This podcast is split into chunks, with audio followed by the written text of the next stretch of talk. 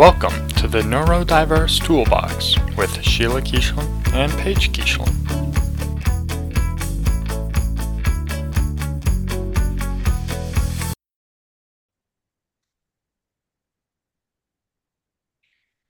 Good morning. Good afternoon, Paige. Oh, I Good messed up. afternoon, Mom. How are you? I'm good. How are you? I'm pretty good. Um, today we're talking about DBT more in depth. So we we've definitely mentioned it um a couple of times, but today we're gonna you're gonna dive in and tell me all about it. Well, Go for it. the um okay.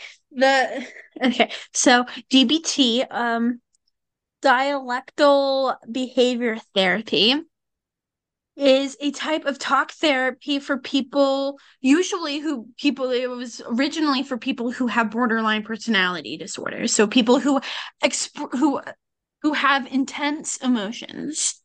Mhm. So that would be people with with borderline personality disorder. And then um the history of DBT is actually kind of like how it came about is actually kind of depressing. Like the scientists who created it, like the person who like developed it, Mhm. actually did it for people for women who were chronically and like chronically depressed and suicidal. Mhm. Um is like this German lady. Um Lynn I don't I don't know how to pronounce her name, but it's German, I'm pretty sure. Yeah. Um, okay.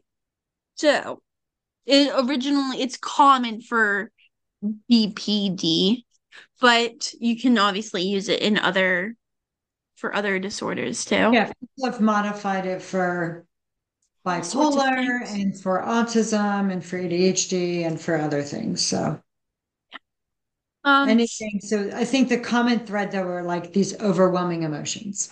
yes, overwhelming emotions. There are four, I'm gonna call them skills that you learn, I suppose, Mhm. is Mhm. what Develop. it is develop um there's mindfulness Uh-huh.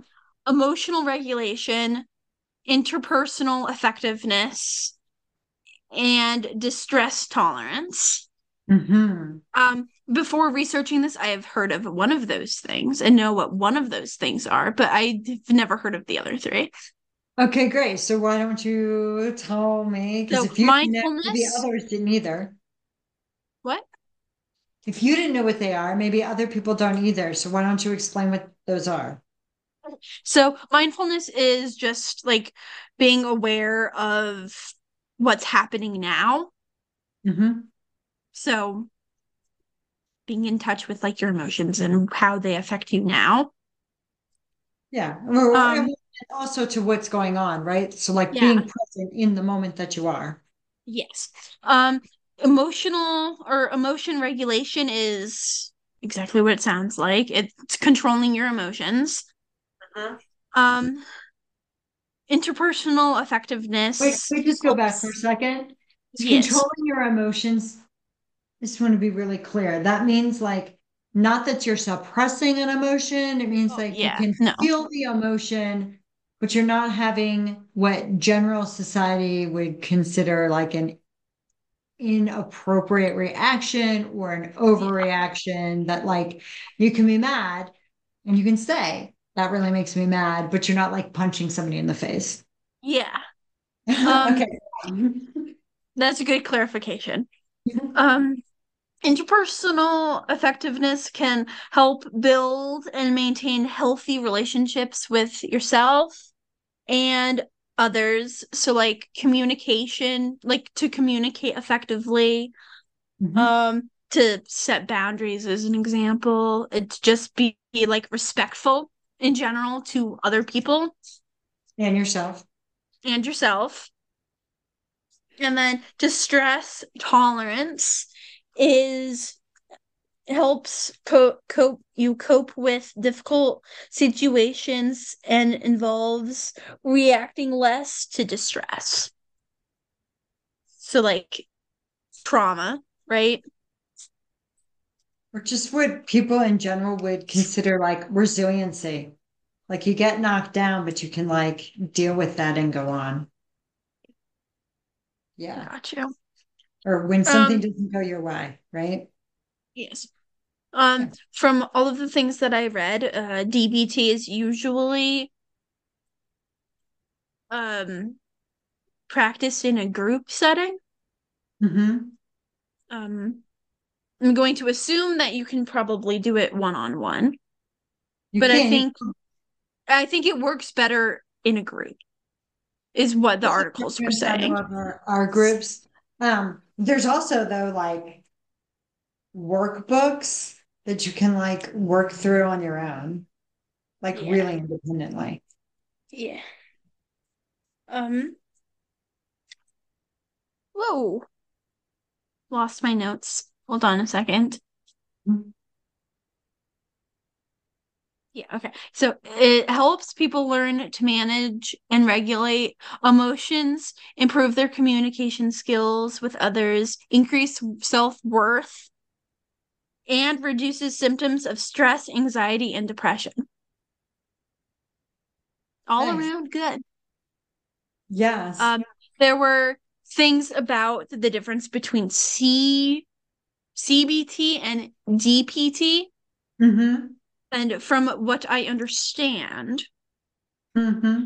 CBT is more of a short term, like sh- quote unquote short term, because therapy is as long as anyone needs it to be. And then Yeah. DBT, as I've read like continuously, is more of like a commitment. Mm-hmm. Like if you want it to work, you need to put in that commitment to it. It doesn't just automatically just magically work like anything else. Like nothing just magically works. You have to wait for things to work. But it's DB, DBT is more of a commitment that you like need to like practice the things and if if you want the results that you're looking for Mhm. is how I understood what it was explaining. What else did you learn? Um, let's see here. I was confused as to why we uh, why you had put this like at the beginning of my research as like if this is for borderline personality disorder, why are, are we talking about this? Borderline personality disorder isn't a isn't a neurodiversity. And then it was talking about emotions and stuff and I understood. Right. And there, de- there are definitely therapists that have like changed the program a little bit um, to be s- specific to ADHD or autism. A lot for autism, um, Yeah. but for ADHD too. So, how do you think it would be helpful for somebody with a neurodiversity? Um, well, you talked about a lot about um like trauma, like Mhm. past trauma. So I guess if you well, maybe not so now. I mean, maybe now, but like definitely I think back when you were a child and uh, teachers could just say whatever the hell that apparently they wanted to a student. pretty That much. could be really traumatizing for a kid who doesn't know that they're like like I know before I we got my diagnosis for autism, I thought that there was something like genuinely wrong. Like I can't I can't do these things that other people can do even though I thought that I was copying exactly what they were doing. I mm-hmm. probably wasn't. But if I didn't know like I didn't know that, so I like would beat myself up over it, which can be mm-hmm. they can be hurtful. Well, And it's I like its own trauma, right? It's not Yeah. like there are different kinds of trauma, right? So there are different types of trauma. so just I mean, some people say that like just growing up with ADHD, that a lot of people end up with trauma that is similar to like post-traumatic stress disorder, right? Oh, just really? because I mean, just think about it. If the average 12 year old has heard 20,000 more negative comments about themselves, That's so sad. I don't That- like that statistic. that's traumatizing. That is trauma. So like it helps with a lot of trauma. Mhm. Oh, oh, another thing that was different between CBT and DB. So CBT is more teaching you to transform your negative thoughts into positive ones. Mhm. DBT helps you feel the negative feelings and how to cope them in a healthy way. Yes. Hence the distress tolerance. The distress thing, yeah, is- tolerance. Which, which is a good thing. Like it's okay to be sad Yes, and then just to like process why you're sad. yes, And I think so often people are like, oh, let's make that, you know, let's turn that around and make it something happy. But we're people and we're supposed to have a full range of emotions. Yes, And we should be able to tolerate all of those emotions. Now, if you're so sad that you can't get out of bed, that's, That's depression and you should Yes. seek help, right? yes, Or if you're so sad that like, and you're only sad, like that's the only feeling you're feeling, that's that's a problem, right? Yeah. So we're just talking about like, you know, general sadness, like, oh, my dog died. somebody died, my dog died, a friend died. Um, I didn't get a didn't job get- I really wanted. I didn't get the job I wanted. I didn't get Like normal sadness. asked to the prom by the guy I wanted to get asked to the prom by. He's going with my arch enemy. Whatever, right? Like, oh, that totally sucks. And right. But um, so yes, so growing up with neurodiversities definitely has its own form of trauma Yes. especially if you're growing up, like just in general, like if you know you have it and you're growing up, there can be some trauma. But if you're growing up and you don't know you have Didn't it know.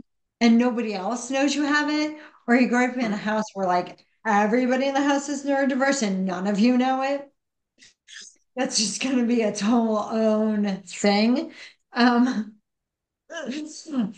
um, so Tell me a little bit about how you think like the mindfulness piece plays into specifically ADHD, but all neurodiversities. Like, how could that part be helpful? Because so I don't remember the name that we gave him in the original episode, but we're going to call him Kevin in this episode. But when after Kevin and I had broken up, Mhm. and I went to that therapist, the first th- I went to two different therapists first off. Uh-huh. The one therapist introduced me to mindfulness. Good. and like I think should we like practice it a little? I wasn't very good at it, but you just like it could be good because it helps you like stop. People with specifically with ADHD are just like always in a rush. Mhm. Even if you try to slow down, you're just always naturally just rushing, which Mhm. isn't always good. So it like helps you like stop, stop for a second, breathe, and think. Yes. Slow down. Slow down. I mean, that's that's the whole thing, right? I mean, that's what uh Which is good to practice. Hallowell is always saying, like ADHD is a Ferrari engine and bicycle brakes. Mm, Yeah. Bicycle brakes aren't great when you're going 100 miles per hour in your Ferrari. Um, no. and so, yeah, learning to like pause or slow down or Slow down. slow down. Yes. So, Yes. so DBT can teach you to slow, Slow down. down. Um, The turtle run the race between the hare. yeah. That's right. Slow and Yeah. steady wins the race. That's right. Slow down. Um, what about the um so who with ADHD have really big emotions? Yeah. I would say so. Tell me about the emotional regulation piece. Right? Because like in every other country, uh, uh diagnostic criteria is that you are dysregulation, dysregulated. That's not one here. It's not one here. Um, That's dumb. Yes, it is. Um, and every expert in the United States agrees with you.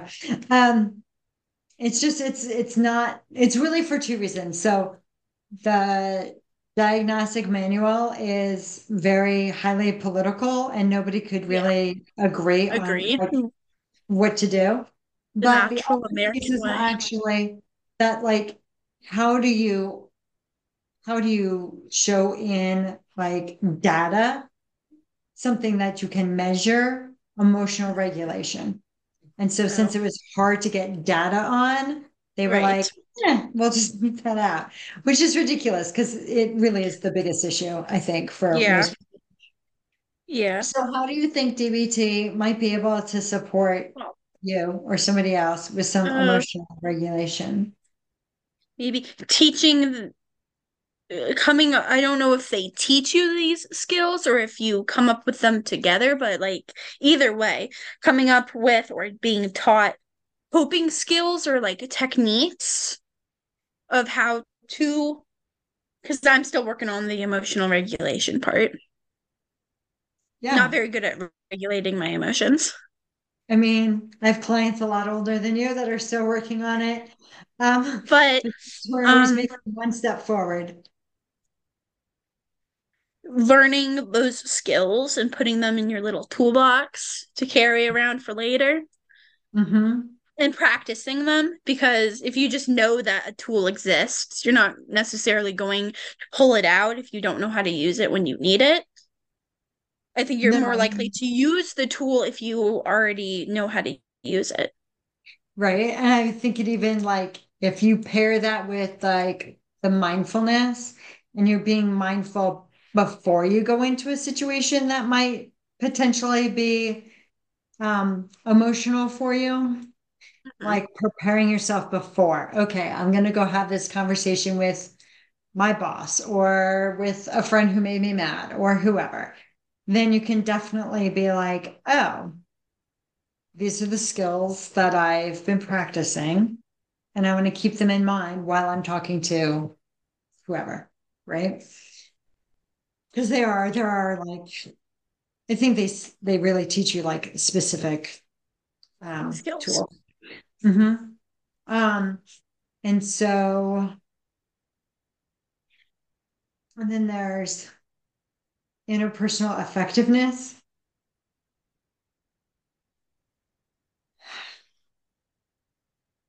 I think, I, I just, I don't think, I know, I'm gonna just state this as a fact.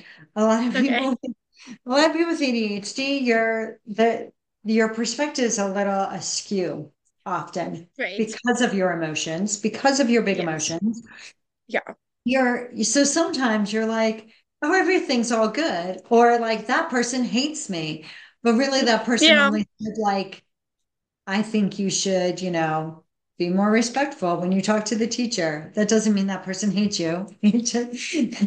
right? Right. So, but sometimes they get this idea, right? And so you need to talk to all kinds of people throughout your life, and not all of them are going to be your buddy. But all of them are people that maybe you need to be able to communicate with, Yes. right? So, so like, how would it be? How would it be to know that you're getting like the correct perspective? Although perspective's a weird thing because we all have our own perspective and your reality is your perspective. But I mean, like when you were younger and you would come home from school and I would ask you how your day was, sometimes you would burst into tears and like yell at me because you Oh, I remember that. I'm sorry. it's okay. You thought I was like judging you. Like, you know, I asked, How are you? And you heard, Yeah. Tell me what you didn't do today so I can judge you, which is not at all what I asked. Yeah. No. So I started, I did eventually learn that I should change the question. Um, but like, you can't always blow up like that, right? So, like, Yeah. That's not cool. how would it be better? How would it be helpful, I guess, for someone who's neurodiverse to be able to effectively communicate with others? Um, well, you would have more like people who want to talk to you. Yes. like maybe they do though i mean currently they probably like think you're fine but like if you continue blowing up at them they're not going to want to hang out with you and then that's just going to reconfirm all of the things that you were thinking before which isn't good so um being mindful before you talk to someone maybe mm-hmm. if you know you've had a rough day I think that's mainly why I would blow up is because school was difficult. Yeah. And sure. I just had a bad day and wanted to be left alone. Yes. I mean, we definitely hadn't developed the whole, I mean, at that point, we hadn't developed the whole like, eventually you would like come home and you'd be like, hi, I'm home. My day was fine. I'm going for a people break. Yeah. Which is fine. You're right. You were like you were at your limit. Yeah. You use all of your executive functioning to get through your day, and now you need it to like recharge for sure. Yeah. Um. so I don't know what else. What else about those four skills do you think would be helpful? Um Oh shoot, which one was it with the um hold on. The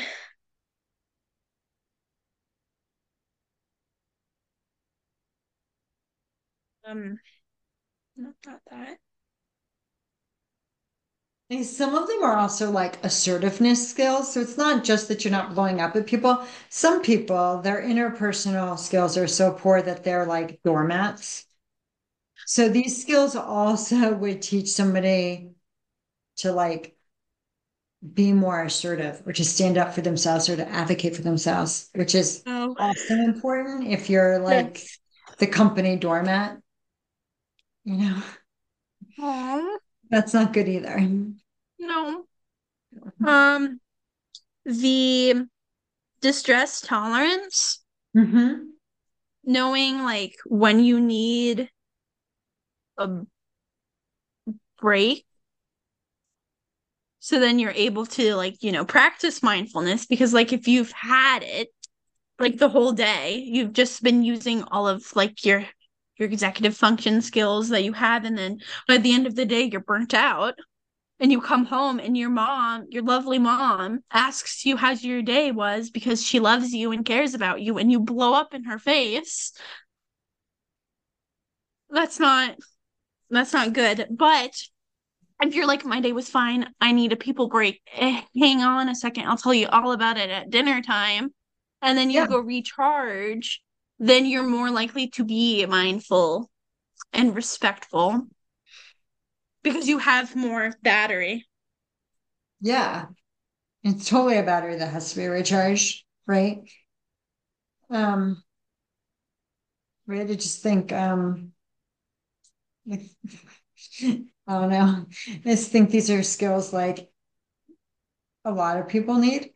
Um, right? Because I think a lot of people get frazzled or overworked or stressed out, and they tend to not communicate effectively, not regulate their emotions, not. Mm-hmm. And we live in this society now that is very like busy, busy, busy everybody well busy busy busy but like also like everybody has anxiety not everybody yeah. but like a lot of people do it's like 40 to 50 percent of all college students are taking an anti-anxiety med oh my gosh that's, that's crazy that's concerning for yeah. sure right that's I mean, a lot of people shows like a lack of resilience and like quite a bit of a generation I yeah, think. Um, that's not good. Right. And so there is this actual big movement among psychiatrists now to not automatically treat it yeah. with meds, but right. to teach people the appropriate response because anxiety is good. That's good. Yes. Right? Anxiety is like what makes you cross the street when you think somebody's following you, or yeah. what makes you like when you're on a not hike in with... woods, not walk next to the what appears to be a snake hole, right? Like, yeah, anxiety is good. We need keeps anxiety. you safe. It keeps us safe. When anxiety starts, you know, alerting you all the time, all day long, that's when it's definitely gone beyond typical anxiety Yes. or what anxiety is supposed to do. But like, there should be some anxiety about taking a test. Some. Yeah. There should be Some. some anxiety before you speak in front of a group of people for the first time, right? Yeah. I mean, as you do some things, you get more used to them and they're not as anxiety provoking, but but that's a lot of people that have anxiety. There's a lot of people, a lot of people who are now going to have children and don't know how to teach those those little people how to regulate their emotions. And I fear for the world. Mm, It's it's definitely concerning, right? We definitely have to have like when I was growing up, not that my generation didn't have issues, we did. Um, we did not do everything perfectly, but when I was growing up, you never heard about people, not never, but you rarely heard people, right? And it's good that people are now more open to say like mentally how they're feeling. That's great. Yeah. Right? I think That- it's a little like much now though. it's everything is now like, oh, that's anxiety. Like the word's becoming overused and it's losing Yeah. its real meaning. There are people who truly have debilitating anxiety. Just mental health in general, I feel like. Mhm. I Like it's just like of- not overused, but also overused. I think it's just a lack of um uh distress tolerance being taught to children from from home, from a parent's point of view, right? Um, because sometimes you sometimes you just have to do something scared. And then the next time it's not so scary, Be Right. brave. Bravery is a good thing. right? Like the first time you do, you know, not everybody likes to talk in public, right? So like the first time you Mhm. give uh That was oral that's always so scary. right? The more you do it, though, the less scary it becomes, right? And so instead of allowing people to avoid that situation, then like teaching them what they can do to like calm themselves down before they do it, right? Mhm. Instead of allowing giving people as many outs as we give them, because sometimes Yes. you have to do it scared. Scary. And sometimes doing scary things will be beneficial for you in the long run. It's like I was scared to move up here. I didn't want to leave all of my family and friends. Yeah. But you're But- fine. I'm cool. I'm with my loving man. Yeah. we're thriving. Yeah. Absolutely. Yeah. Change is good, even Mhm. if it's scary. Even if it's scary. even if it's scary. And sometimes you just have to process like, I'm scared. And that's But okay. But but that's okay. Exactly. There are also like I have this um for my coaching, I have this um neurodivergent friendly workbook for DBT skills. Ooh. So it has like specific exercises in it that I'll do with my clients sometimes. It Hmm. has like, you know, like what are my exact needs? How do I ask for my needs? Who do I ask to meet specific needs? Um, Yeah. or like when I like a personal crisis plan. So like when you're triggered, when you're com you know, completely triggered, how do you know that you are? Right? I think mm-hmm. sometimes people specifically people who are neurodiverse are so in their own head that they're not noticing clues from their body. Yeah. Right. So learning to like that mindfulness is really part of not just like stopping and being present and thinking about the moment you're in, but actually like feeling your body in that moment, which is an important skill. Yes. Um, it also has affirmations in it. It has a place for you to like write your Affirmations are good. own. It has a place for you to write your own affirmations, but it also um has like some uh affirmations um specific for rejection sensitivity to dysphoria. Mm. So pre-done ones, right? That you could just use, right? So like Yeah. um I decide what thoughts to reject and what thoughts to let pass, right? So you don't have to believe everything you think. Yeah. Um, I'm allowed to ask for reassurance and that I am worthy of people's time and attention. That's a good. really good one. Yeah. Yeah. It's a very good one. I think a lot of people don't think that they're worthy of people's time or attention, right? Um, right? People disagreeing with me does not mean that my lived experience or my opinion is invalid.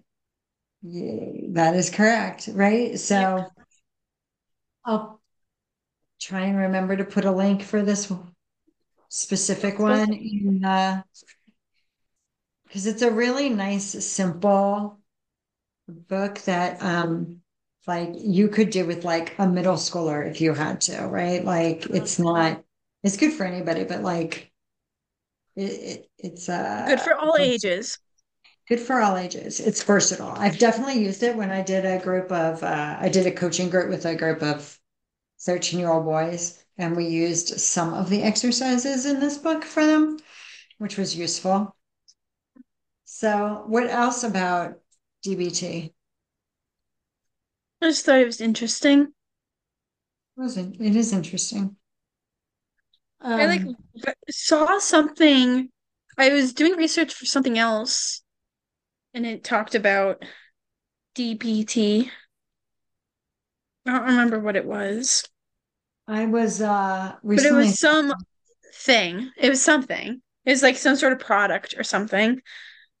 I don't remember what it was though. okay. I was talking to a therapist recently and she I said something about like she was referring somebody to me. And um, but she um she was referring a family member to me and not one of her patients. Um, Okay. but she was saying that um she works with geriatrics, so she doesn't know a lot about therapy for people who are younger. Um, but um she was telling me that a lot of people don't um practice DBT very well. And so Yeah. I guess if it's something that you're interested in, you're really going to want to like research it and get a good Yeah. recommendation for somebody in your area who does it well. Well, yeah. And I would say like somebody who does it like specific to whatever it is that you're dealing with, right? So mm-hmm. like I have a client who also has bipolar. And so she she actually one summer took a break from coaching so that she could do this like six week intensive DBT group therapy program. So she went like three times a week to this group um Yeah. for six weeks. Um and she was so the it it was like talking to a different person when she came back. It was amazing. Um and so um, you just want to make sure that you're finding somebody who really knows what they're doing, right? So if you're Yeah. going to a group, you want to make sure like the group has similar um, diagnoses or issues that you have. Is, I guess what I would say. Yeah. Anything else about DBT that you want to share? I don't think so, no. Okay. Then say goodbye. Bye. Thank you for listening. If you wanted to coach with me, see my information at bigbangcoaching.net. If you are interested in emailing us, you can reach us at the ndtoolbox at gmail.com. And if you wanted to see our website, please go to the neurodiverse toolbox.podbean.com. Thank you.